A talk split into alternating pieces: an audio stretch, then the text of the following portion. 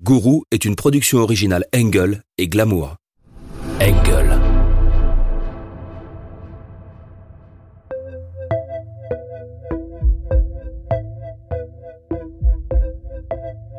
À la fin du XXe siècle, l'érosion des religions consacrées laisse la place à de nouvelles croyances qui prospèrent sur le terreau des utopies et des contre-cultures. On cherche alors dans un ailleurs cosmique des réponses à des questions éternelles. Qui sommes-nous? Où allons-nous? Quelle est la voie du bonheur? C'est dans ce bouillonnement spirituel qu'apparaît une nouvelle figure aussi inquiétante que charismatique, celle du gourou. À la fois prophète, messie et guide initiatique, le gourou entend apporter la vérité à ses disciples qui le vénèrent, tel un dieu vivant au sein de leur secte. Mais entre manipulation mentale, détournement financier, abus sexuels, sacrifices humains et suicide collectif, les desseins des gourous, loin du paradis promis à ses fidèles, se révélèrent infernaux. De l'Afrique aux États-Unis, de l'Europe à l'Asie, Rock Terrio, Adolfo de Jesus Costanzo, Anna Milton Byrne, Choco Asahara et Kiss Ranière furent autant d'incarnations de ces nouveaux archanges du mal.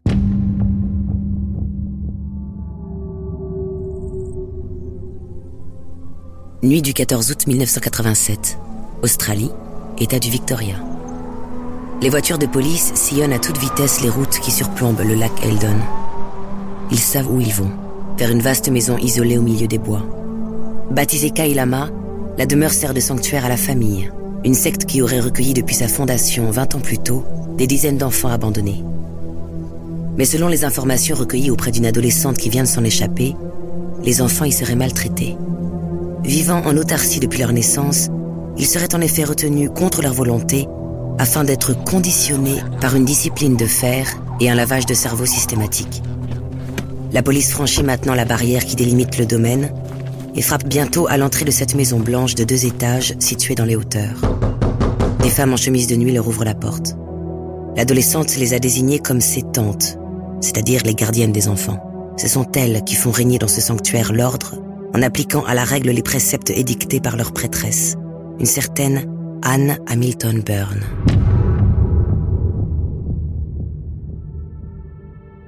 L'adolescente fugueuse, Sarah, connaît bien cette femme redoutée. Ce n'est autre que sa mère. Après avoir perquisitionné le rez-de-chaussée, la police fouille l'étage où se situent les petites chambres spartiates des enfants. À l'intérieur, ils y découvrent des lits de bois, des placards rangés au cordeau, et des ardoises accrochées au mur. Mais nulle trace de ses occupants. C'est en inspectant les fondations que les policiers découvrent enfin une cage sous la maison. Ils ouvrent alors la trappe et voient surgir six petites têtes apeurées. Il y a des filles et des garçons. Ils ont entre 8 et 14 ans. Ils ont juré qu'ils sont frères et sœurs tant ils sont semblables à première vue. Avec leurs cheveux blonds oxygénés coupés au bol et leur tenue stricte, ils ressemblent aux enfants mutants du village des damnés, ce film de science-fiction des années 60 ou à des jeunesses hitlériennes. Les enfants sont aussitôt embarqués et mis sous tutelle de l'État, tandis que la police cherche à mettre la main sur Anne Hamilton Byrne et son mari, Bill. Ce couple est le duo qui dirige cette étrange famille. Mais ils se sont déjà enfuis, non sans avoir détruit tous les documents compromettants de ce qui se révélera un véritable trafic d'enfants, dont les ramifications s'étendent dans les plus hautes sphères de l'État australien.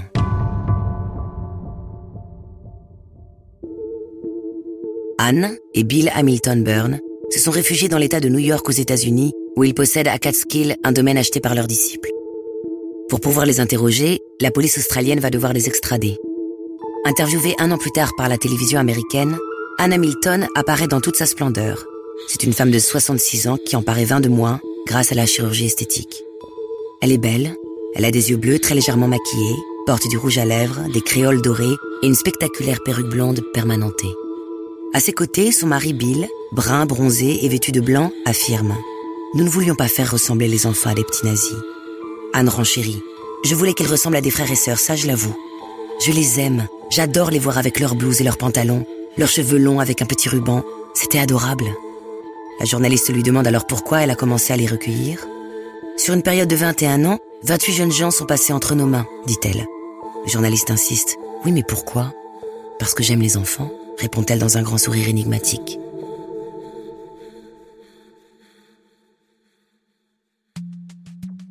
Pour tenter de percer cette énigme, il faut remonter le cours du temps. Bien qu'elle prétendra être issue de la noblesse et proche de la cour d'Angleterre, Anne Hamilton Byrne est en fait née Evelyn Edwards en 1921. Elle est la fille d'un cheminot de Melbourne et d'une mère psychotique internée dans un hôpital psychiatrique.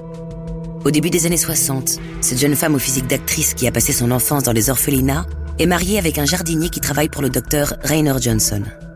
À 60 ans, ce physicien anglais à lunettes et barbichette, porté sur l'ésotérisme, vient de quitter sa chaire universitaire pour se consacrer à la parapsychologie. Dans la banlieue de Melbourne, à Ferny Creek, il a acheté un domaine baptisé Santinikitan, dans lequel il organise chaque week-end des groupes de parole, où l'on s'interroge sur le rapport entre le macrocosme et le microcosme. Une centaine de participants sont recrutés dans son réseau professionnel. La majorité provient d'une classe moyenne australienne, bien éduquée, mais à la recherche de nouvelles voies vers le bonheur en ces années de révolution idéologique. C'est ce que leur propose celle qui se fait appeler Anne, au sein de ses cours d'Alta Yoga. Charismatique et rayonnante, son pouvoir d'attraction et d'endoctrinement est extraordinaire auprès de ses élèves.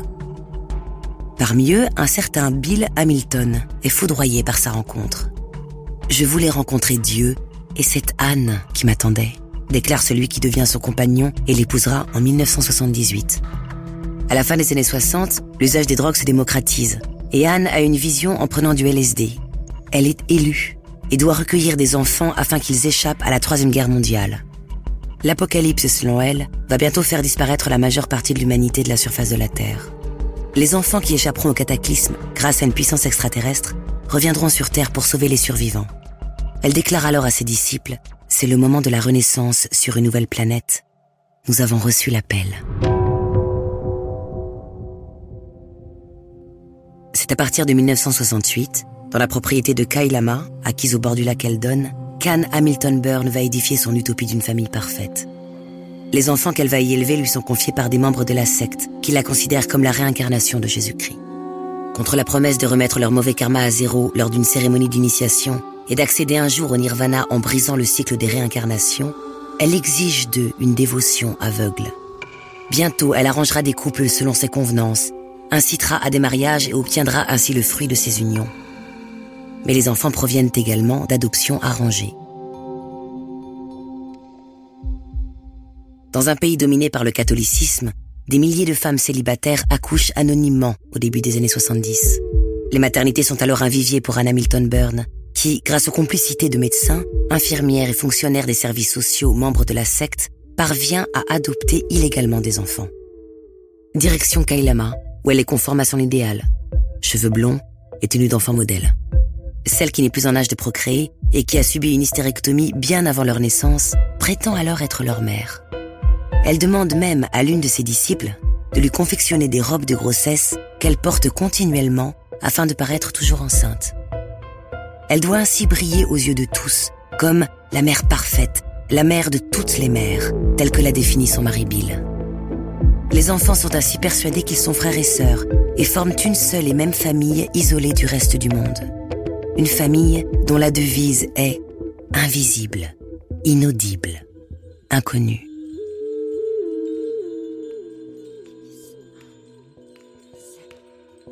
À Kailama, les tantes font régner une discipline de fer autour d'un programme édicté par leur gourou. Les enfants se lèvent à 5 heures, se lavent avant de pratiquer l'Hatha Yoga, de chanter des mantras et de faire de la méditation en écoutant la doctrine d'Anne Hamilton Byrne enregistrée sur cassette.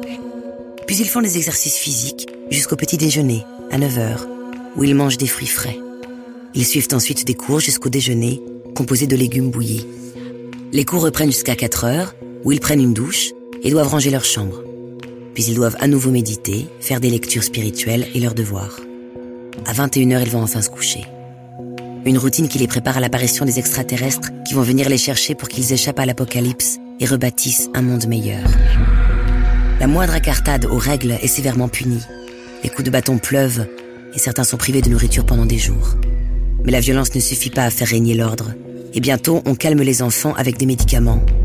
Du Valium trois fois par jour, ainsi que d'autres anxiolytiques. Les éléments les plus réfractaires sont soumis à un traitement encore plus dangereux. Pendant deux semaines, ils prennent quotidiennement du LSD.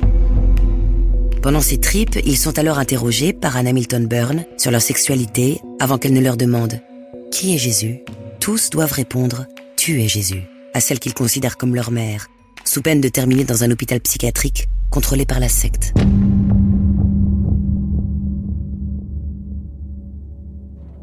C'est à Kew, dans l'hôpital privé de New Haven, que sont en effet envoyés ceux qui veulent quitter la famille ou qui remettent en question ses préceptes.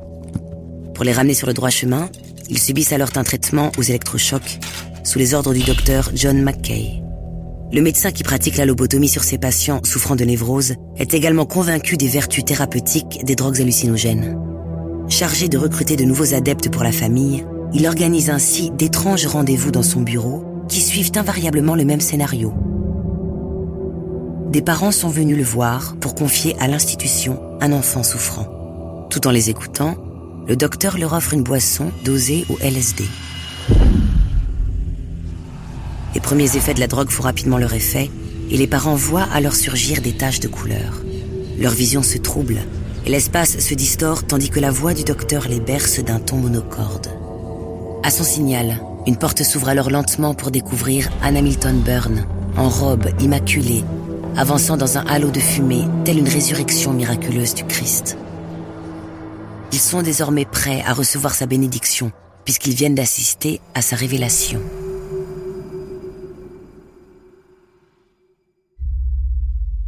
Toutes les méthodes sont bonnes pour recruter de nouveaux disciples, à qui l'on demande sans cesse des dons d'argent, afin qu'Anne et Bill Hamilton Byrne voyagent de par le monde entre les propriétés qu'ils ont acquises aux États-Unis et dans le Kent en Angleterre.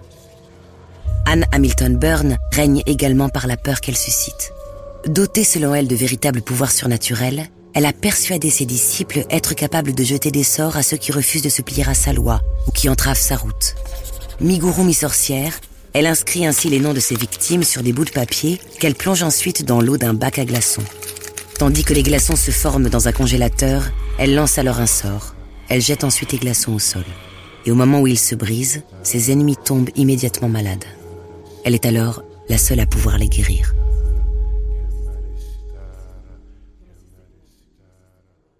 À Kailama, les enfants grandissent et continuent à endurer les maltraitances et la malnutrition qui les affaiblit physiquement mais attise leur révolte.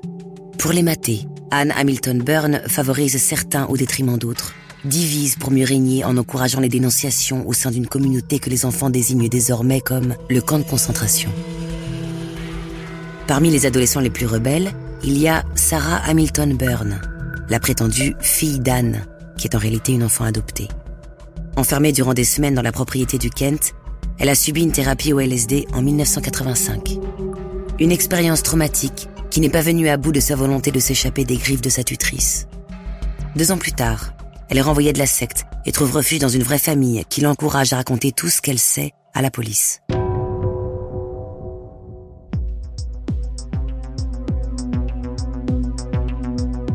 Le vendredi 14 août 1987, les forces de l'ordre retirent enfin les derniers enfants détenus à Kailama. Si la secte a échappé jusqu'ici à la justice, c'est grâce à ses appuis au sein du gouvernement. Un rapport remis au Premier ministre au début des années 70 avait ainsi terminé dans les limbes. Près de 20 ans plus tard, la police a besoin de preuves solides pour pouvoir extrader Anne et Bill Hamilton Byrne, dont on a perdu la trace. C'est grâce aux aveux de Peter Kibbe, l'avocat de la famille, qu'elle obtient un mandat d'arrêt international. Le 14 juin 1993, le FBI a enfin repéré le couple dans sa maison de Catskill, aux États-Unis, et procède aux aurores à son arrestation. En panique, Anna Milton demande alors aux officiers un moment pour se préparer. Sans ménagement, elle est embarquée sans avoir eu le temps de se maquiller ni d'enfiler sa perruque. Direction Melbourne. En aller simple.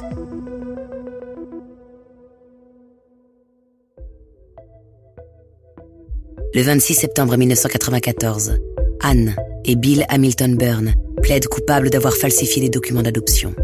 La seule charge qu'on a pu retenir contre eux. Ils échappent à une peine maximale de 5 ans et écopent d'une simple amende de 60 000 dollars. Un jugement ridicule pour toutes les victimes de la secte qui considèrent qu'il n'y a pas eu de justice et que l'affaire fut étouffée. Dieu fait clairement la distinction entre son pouvoir et celui du démon, déclara un des anciens enfants prisonniers de la famille. Quand je regarde ce qu'Anne a laissé derrière elle, ce ne sont que des suicides, des mariages brisés, des enfants détruits, addictions. Si elle avait un pouvoir, c'est un pouvoir démoniaque.